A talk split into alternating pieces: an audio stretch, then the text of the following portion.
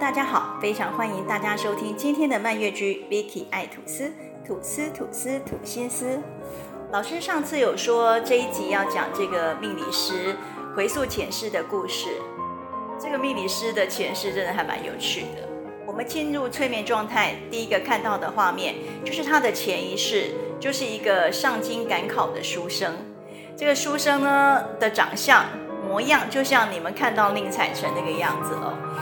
穿了一个就是古代的衣服嘛，戴了一个方帽，就是那个帽子，古代的那个帽子，然后背了一个书箱，书箱就是那个竹篓，有没有背在后头？然后他就上京要去赶考，走着走着呢，就发现哎，地板上怎么有一排蚂蚁？他就非常好奇的就跟着这个蚂蚁一直走，一直走，一直走，就会走到一个荒郊野外。这个荒郊野外只有一个房子，这房子是一间客栈，小小的客栈。他就走进去了，想说到底蚂蚁带他来这边是要干嘛？就发现呢，这个客栈里面的老板跟老板娘就是一个黑店。那这个客栈的老板娘跟老板就是一个专门就是劫财的这个坏心老板娘这样子。好，那当然他自己送上门来，也被这个老板跟老板娘给抓起来，关在那个柴房里头。这个柴房里头关的不止他哦，还有一对母子。有一个太太带着一个小孩这样子，这个书生就觉得他们不能在这边坐以待毙，一定要想办法突围，然后一定要想办法逃跑。这个妈妈就说：“我只是一个女人，我的小孩又这么小，这个小孩大概就四五岁。那公子你又是一个书生，手无缚鸡之力，这样我们三个怎么逃得出去？可是这个书生也不知道哪里来的勇气。”他就觉得说没有关系，我一定会想办法帮你们救出去。然后这个书生也不知道哪里来的力气，哪里来的勇气，就跟这这对夫妻哦，这个黑心老板跟黑心老板娘就打了起来。就没想到还打赢了，就很成功的救出来这个这对受难的母子这样子。好，那救出来之后，我们就分道扬镳嘛，因为这个书生还是要继续上京赶考。啊，走着走着呢，下一个画面就是书生来到一个破庙。这个破庙里面就是很残破，里面就是断壁残垣呐，那木头都倒得乱七八糟的。啊，他进来之后呢，就发现这个破庙里面还有一对阿嬷，好带着一个孙子，很可怜的就窝在这个破庙的 一个角落这样子。然后这个阿嬷就跟他说，他已经好几天没有吃东西了，很可怜。这个书生就把他那个书箱里面带的一些干粮哦，就分给这个阿嬷跟这个孙子吃，这样子。接下来，书生还是要继续上京赶考嘛，上京赶考才是他最主要的工作。当然，他在一路上救了一对母子，还有在这个破庙里面，呃，帮助了一对阿嬷跟孙子哦。好，那接着他就继续上京赶考，来到了一条河边。看到一个妇人带了一个小孩坐在河边哭泣，走上前一看哦，才发现啊，原来是他在客栈救的这一对母子。那书生就说：“你们为什么在这边哭呢？为什么不过河呢？”这个妇人哦，就跟他说：“你看看这个河水这么湍急，然后我又带了一个小孩，我真的不敢，我怕我们两个待待会就是落水跌死在这个河当中。”书生这时候又这个侠义心肠又跑出来了，就说没关系，那我帮你背小孩，那我们就慢慢走，慢慢走，总是要过河嘛，因为反正我也要上京赶考，也要过这个河，我就帮你背这个小孩子，然后你慢慢走，我们就一起过河。那因为这个也是因为书生的帮助，所以他们就很顺利的、平安的就渡过那一条河水。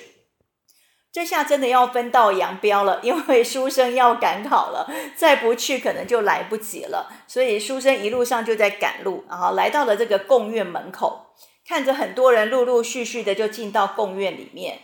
这时候，书生突然间发现他的准考证不见了。在古代哦，这个东西叫什么名字不知道，可是书生就说他的准考证不见了，怎么找都找不到。回想起来哦，应该就是在那个客栈时候，跟那个黑心老板娘跟老板在打斗的时候，掉在那个客栈里头了。这时候，书生就拜托那个就是门门口这个这个长官哦，就跟那个门口的长官说，他是来应考的书生。古代称为举子，就是举人的举，然后子就是儿子的子嘛。哦，他说他是来上京应考的举子，但是这个准考证就丢掉了，就一直拜托这个门房哦，可以让他进去这样子。可是这个门房的这个长官说不行啊，你没有凭证，我怎么知道你是不是就是冒名顶替的啦？我也不认识你啊，所以就不让他进去。就这样拖着拖着。这个时间到了，这个贡院的门就关起来了，就不就不让他进去这样子。这个时候，书生真的是万念俱灰，他觉得我在一路上就是因为救人嘛，因为帮助别人，然后才丢失我的准考证的。我花这么多时间念书，就是为了今天的考试，十年寒窗苦读，就是为了要来考试。这下哦，希望全没了，所以这个书生就坐在地上，就坐在那个贡院前面那个台阶哦，石阶上面，就开始哭了起来。哭着哭着呢，就来了一个骑马的将军，从他面前走过去。将军看了一个大男人坐在这个石阶上头哭，就问他说：“你在哭什么？怎么哭得这么伤心？”书生就把他之前发生的这些事情哦，跟将军说。他说：“哦，他真的是。”好心帮人哦，怎么会连这个准考证都丢了？他花了这么多时间准备的考试，这下也都英雄无用武之地哦，他真的很难过。将军就说，在我的军队里正好缺了一个做文书的这个人，那你要不要来帮我？就在我的这个军队里面帮我写写文书这样子。那这个书生也很高兴啊，因为他觉得，哎，虽然我没有机会去考试。但是我谋得了一个职位，说不定我好好干，以后还可以做一个官也不一定。所以他就高高兴兴地跟着这个将军，呃，一起到这个军队里面来工作。书生跟着将军哦，东征西讨，大概过了七八年，他们终于打胜仗要回家了。他们打完仗之后，书生就跟着将军一起回家。结果到家之后，就发现原来将军的老婆就是他在。途中救的这位妇人，那这个小孩就是将军的小孩，也就是说他在上京赶考路上救的那一对妇人跟小孩，就是将军的老婆跟小孩，那真的是很有趣的一个缘分哦。老师问书生说：“那你们家将军姓什么？”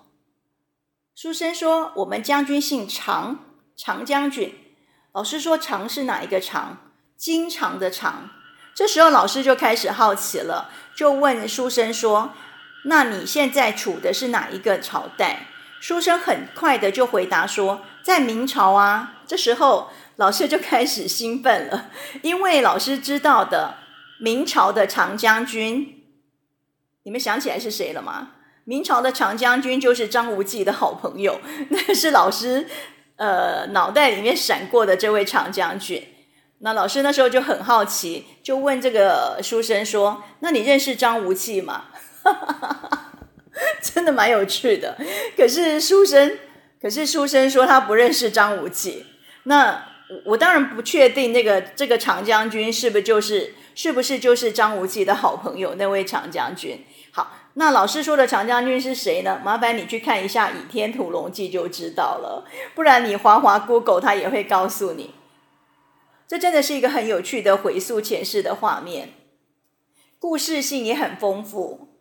后来这个书生就一直跟着这个长将军的身边，跟他一起工作这样子。所以这一世就到这里，我们就没有再继续往下看。接下来就是这个命理师的第二世了。第二世她是一个女生，这个命理师她在现在她是一个女生哦，哈。那所以他的前一世书生是一个男生，在前一世呢看到的他就是一个女生，然后进入这一世的画面就是他站在一个山上，骑着一匹马，在马上他就眺望那个山下的景色，这样子看起来哦，从这个背影看起来是一个很落寞、很孤单的一个身形。老师问他说：“你在看什么？”这位大小姐哦，脾气好像不是很好，就。爱搭不搭的这样子，老师问他说：“那你是什么人？为什么会在这里？”这位小姐说：“我只想在这里待着，这里没有人，我觉得很舒服。”老师说：“那你是什么人？这是什么样的朝代？”小姐说：“我不想说。”老师让这个小姐哦，在这个山上再待一会儿，就跟这个小姐说：“我们该回家了。”回家之后才能知道你是什么样的人，回家之后才知道你是谁。这个小姐心不甘情不愿的就回家了。他们家哦，看起来像是官宦人家，非常非常大的一个家里，有这个假山啦，有这个池塘啦，有庭院啦，有这个花园啦，反正就是你看得到的那种，你想象得到的，他们家都有。看起来就像是有钱人家，要不然就是那种官宦人家的屋子这样子。回到家之后，就看到的是她老公在这里练剑。她老公就是一个看起来还不错，就是翩翩君子，然后喜欢舞刀弄剑，就在那边耍剑就对了。老师说的耍剑是在那边舞刀弄剑哦，不是耍白痴耍耍剑招的那个耍剑哦，哈。那她她的老公就在这边舞刀弄剑。可是显然她跟她老公的感情不是很好，所以她就瞧他两眼就进去房间了。老师问这位小姐说：“那你姓什么？”这位小姐说：“我不知道。”这个小姐哦，从一开始就是脾气不太好，对老师也是爱搭不搭的。老师说：“那你姓什么？你怎么会不知道呢？”小姐说：“我就真的不知道啊，你问我，我就不知道啊。”老师说：“那你可不可以到门口去看一下？因为通常这个家的门口我都会写什么徐府啊、王府啊、林府什么的。那你要不要去看一下你们家的门口到底写的是什么府？这样子，这个小姐这时候倒蛮听话的，就到他们家的外面看一下。”他说他们家没有像那种牌匾哦，就挂在墙那个门楣上面那个什么王府、徐府、林府。他说他们家只有一个牌子，是挂在那个墙壁上面，然后写着“元朝”的“元”这个字。老师说，所以你姓，所以你们是姓元的。小姐说应该吧，不然写了一个“元”字在那。啊，真的，这个小姐真的脾气不太好。老师在现场哦。仔细的想了很久，就是在我脑中的资料库不断的转，真的想不出来有姓袁这个姓，所以老师又再次跟他确认说，这个袁是哪一个袁？是元朝的元，还是花园的园，还是一个口字旁里面一个员外的员？这时候小姐她又生气了，她说。我就跟你讲，元朝的元，一元两元的元，你听不懂吗？老师这下就不敢再问了。好，那就姓元好了，就是一元两元的元，元朝的元，元旦的元。这一世我们其实没有看很久，因为就像之前提的，就是一个很无聊的一个家庭，他跟他先生的感情也不是很好，所以他常常就骑着马去外头晃晃。啊，回到家就是一个很无趣的家庭，所以这一世其实我们没有看很久。老师有问说，那这是什么样的朝代？小姐跟老师说，这个朝代是清朝。清朝哪一个皇帝呢？小姐又不乐意了，小姐就说，不用问，我不想说。其实老师为什么会想要问？是因为其实清朝的历史对我们来讲是比较熟悉的。清朝的几位皇帝，我们也都在连续剧上面看的，就是比较比较认识、比较熟悉。所以真的很想了解，说他所在的这个朝代哦，是哪一个皇帝在在在在执政这样子？对，但是这个小姐态度不好，不想说，所以也就没有再追问下去了。接下来我们就直接到他最原始的那一世去哦。这一世呢，看到的第一个画面就是他在一个道观里面，这个道观的门口写了两个字，叫泰观。泰是国泰民安的泰，观就是那个观想的观嘛，在这里念观嘛，哈，泰观。那这个命理师。在泰观里面是一个小童子，就是那种头上绑了一个髻，然后就是一个小朋友，然后在那干嘛呢？在那炼丹，他是在那个固丹丹炉的那个炉火的那个小童子。这个太冠呢是属于太上老君的，也就是说，这个小童子他是在太冠里面帮太上老君在炼丹的。太上老君有跟这个小童子说：“你好好修炼，你好好修行，有朝一日呢，当时机到了，为师就会派你到人间去做一番历练。”这一世看到这里，其实就结束了，就没有了。好，那整个的催眠过程就到这里结束。老师就把这个命理师给唤醒。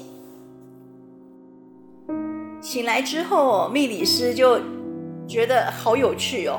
他说，他一直觉得他会走命理这条路，一定有某些的原因。他在他的学习命理的过程里面，他很快就学会。譬如说，有老师教他什么。他很快的就可以融会贯通。当他的同学还在问东问西的时候，他就觉得，哎，这个就很简单啊，不是这个对这个对这个，就是他的所谓的对应的这些事情，他都觉得他很快就可以学会了。或许是他前世带来与生俱来的这些天赋，这一世他会成为命理师哦。或许多多少少都跟前世是有一些关联性的。送走这个命理师之后哦，老师真的很好奇，真的很想知道哦，到底是不是有元，就是元朝的这个姓哦。结果呢，谷歌一打开就告诉你元稹，还记得元稹这个诗人吗？元就是元朝的元，稹是一个禾字边，在一个真假的真哦。元稹跟白居易是同名的，叫做就是人称。后世人称元白，就是元稹跟白居易。可是白居易我们很熟悉呀，可是元稹就是不知道是谁。后来我又去划了一下手机，就发现其实元稹有一首诗，我们朗朗上口、耳熟能详，可是就想不起来是谁做的。这首诗就是“曾经沧海难为水，除却巫山不是云”。你看哦，我们是不是朗朗上口？可是就是不知道是元稹做的，哎，真是太对不起他了。命理师做完催眠大概半年左右吧，他有跟老师联络，他说他认识了一个男生，这个男生他还蛮喜欢的。他觉得这个男生的感觉哦，跟那个外表整个的痛调的感觉就很像是那个书生，就是他在催眠里面看到的那个前一世的那个书生的感觉，那感觉那个 feel 很像，所以他还蛮喜欢的。他就跟老师说，他想要找人去合个八字，看他们两个适不适合。老师都快晕倒了。老师说：“你合什么八字啊？古代的人哦，为什么要合八字？是因为彼此不认识嘛？那盲婚哑嫁。”合个八字呢，让自己心安哦，表示我们两个是很合适的，以后可以白头偕老。现在是什么年代了？二十世纪了，因为彼此的喜欢，彼此有呃同样的爱好，共同的兴趣，呃观念相似，这样才会走在一起嘛。就因为是喜欢，所以要共同的去谋合，共同的去维护，或者是共同的努力的维持着这段感情，这样才是对的。怎么会用八字来当做你们要不要在一起的 best？那太可怕了。但是没有办法，因为对方是一个命理师，玄学跟命理是他一直奉为圭臬的那个那个指导哦，所以他就说他真的很想找一个人来算八字。老师说，你真的不要这样乱搞，万一八字排出来是不适合的，那这段感情你要不要继续？说实在话，在这个茫茫人海当中，要找到一个你喜欢他，他也喜欢你的人，何其不容易，何其的难呐、好不容易让你碰到了，应该要很努力、很珍惜的去看待这段感情，怎么还来合八字呢？真是快晕倒了。但是因为他的根深蒂固的观念，跟他所学的，还有他的环境，所以他就说他想去合。那好吧，合就合吧。老师也只能祝福他。那讲到合八字，就让老师想到之前有一个客人也是来找老师，他说他很头痛哦。他有一个交往了好几年的男朋友，他们都非常喜欢彼此，那也有考虑要结婚了。但是他爸爸就是女方哦，哈，女方的爸爸执意说要合八字。他爸爸说没有合过八字，不让他们结婚。老师说：“天哪，怎么又来了？这是什么年代了？怎么还有人在把八字当做一个结婚的一个准则跟标准？”